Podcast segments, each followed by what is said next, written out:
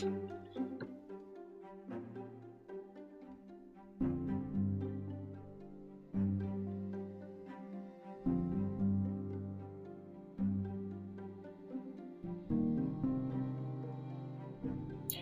Wednesday! Welcome to episode 13 of Uncovering the Corners of the World podcast.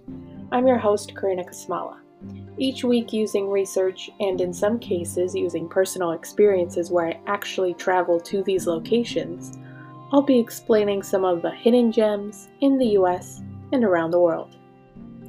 Last week, we visited Indiana, where we walked through an 1860s town, where we saw the grist mill and the apothecary building at Spring Mill State Park.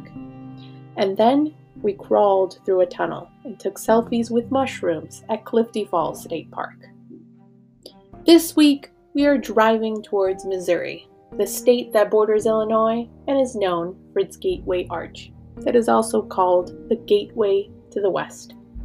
Missouri is also the state that was named after the Missouri Indians, which was supposed to mean the town of the large canoes.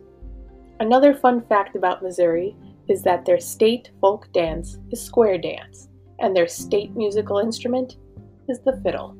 Our first attraction is something that we wouldn't expect to see within the trees of a state park a European castle, to be exact. The ruins of a yellowish sandstone bricked European style castle sits on top of a 250 foot high cliff in Ha Ha Tonka State Park at 1491 Missouri D, Camdenton, Missouri. What was supposed to be 60 rooms, with a ballroom being one of them, and a center atrium that was three and a half stories high, is just a roofless castle today. Robert M. Snyder was a rich Kansas City businessman who worked in the grocery business, real estate, banking, and utilities. He bought the land in 1903 where the Ha Ha Tonka State Park is today. His plan was to build a European style castle on it, along with a water tower, greenhouses, and stables too. However, he died a year later after the castle was just being constructed.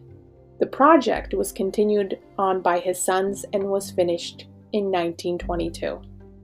It was also during the time that the Bagnell Dam, the dam that carried water to make Lake of the Ozarks, divided the land. According to the Atlas Obscura website, one of Snyder's sons lived in the castle until there were problems surrounding the land rights that the castle was on.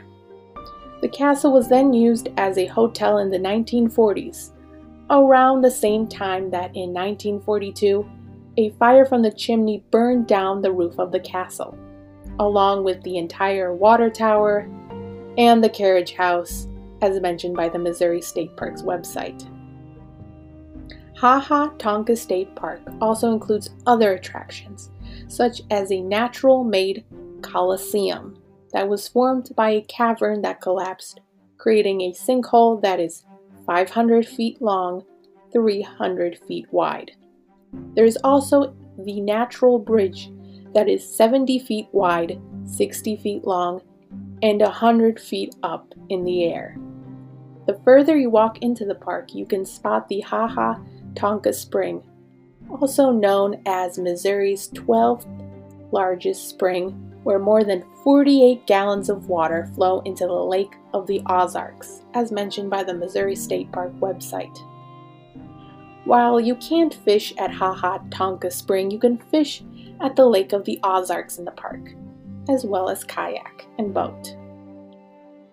As for the creatures that crawl through the park, there are skinks, which is a type of lizard, like the broad headed skink, five lined skink, northern fence lizard, or six lined race runner.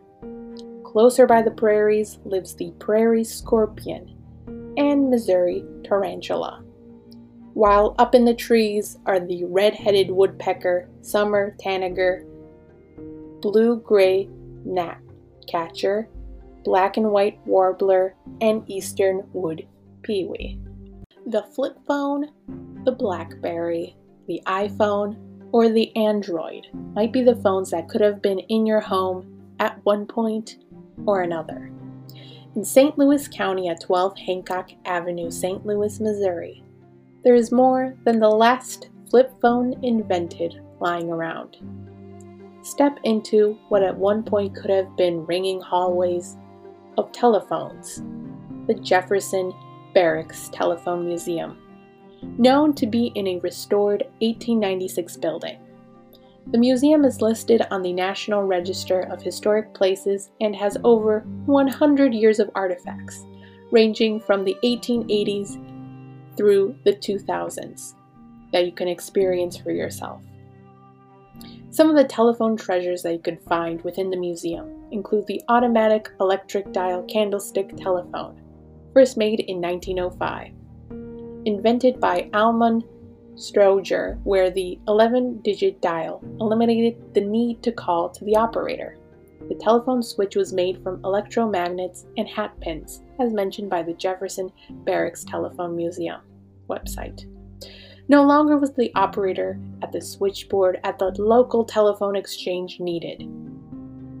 Another telephone is the Chicago Tandem Glass Front Telephone, made by the Chicago Telephone Supply Company in Indiana. The tall telephone structure had bells in the top and wiring connecting to the batteries on the bottom. It was known for the telephone signal to travel further than any other telephone and outlast them as well. There is also the Western Electric Model 302, a standard black colored phone with a dial knob, and was the first to have a ringer and network wiring in the same desktop phone, as mentioned by the museum website. In 1939, people had to pay more to get the phone in a different color. Besides phones, there's also the 1904 World's Fair telephone chart that listed the residential subscribers and their numbers on a chart that was 18 yards or 54 feet long. The chart also listed the price for a direct line, which was $3 per month, equal to $85.69 today in today's dollars and duplex a two party line, which was $2 per month, equal to $57.12 in today's dollars. The museum is open from Wednesday through Sunday from 9 a.m. to 2. Our last attraction takes us to Chesterfield Central Park at 16365 Lydia Hill Drive, Chesterfield, Missouri to see the aluminum statue known as the Great Awakening 2, the replica from the original in Maryland. A giant, angry, bearded man pushes through the ground with one hand clawing at the sky, while the other is barely visible popping up from the ground. One of his knees is bent, while his other leg is hidden except for his toes pointed toward the sky. This 70 foot in length and 17 feet at the tallest point structure was made by J. Seward Johnson Jr. in 1980 in Washington, D.C., but installed in 2009 in the Chesterfield Park in Missouri. Thank you for listening to this week's episode. Make sure you subscribe to this podcast wherever you get your podcasts. And tune in next week as we explore more hidden attractions in the U.S.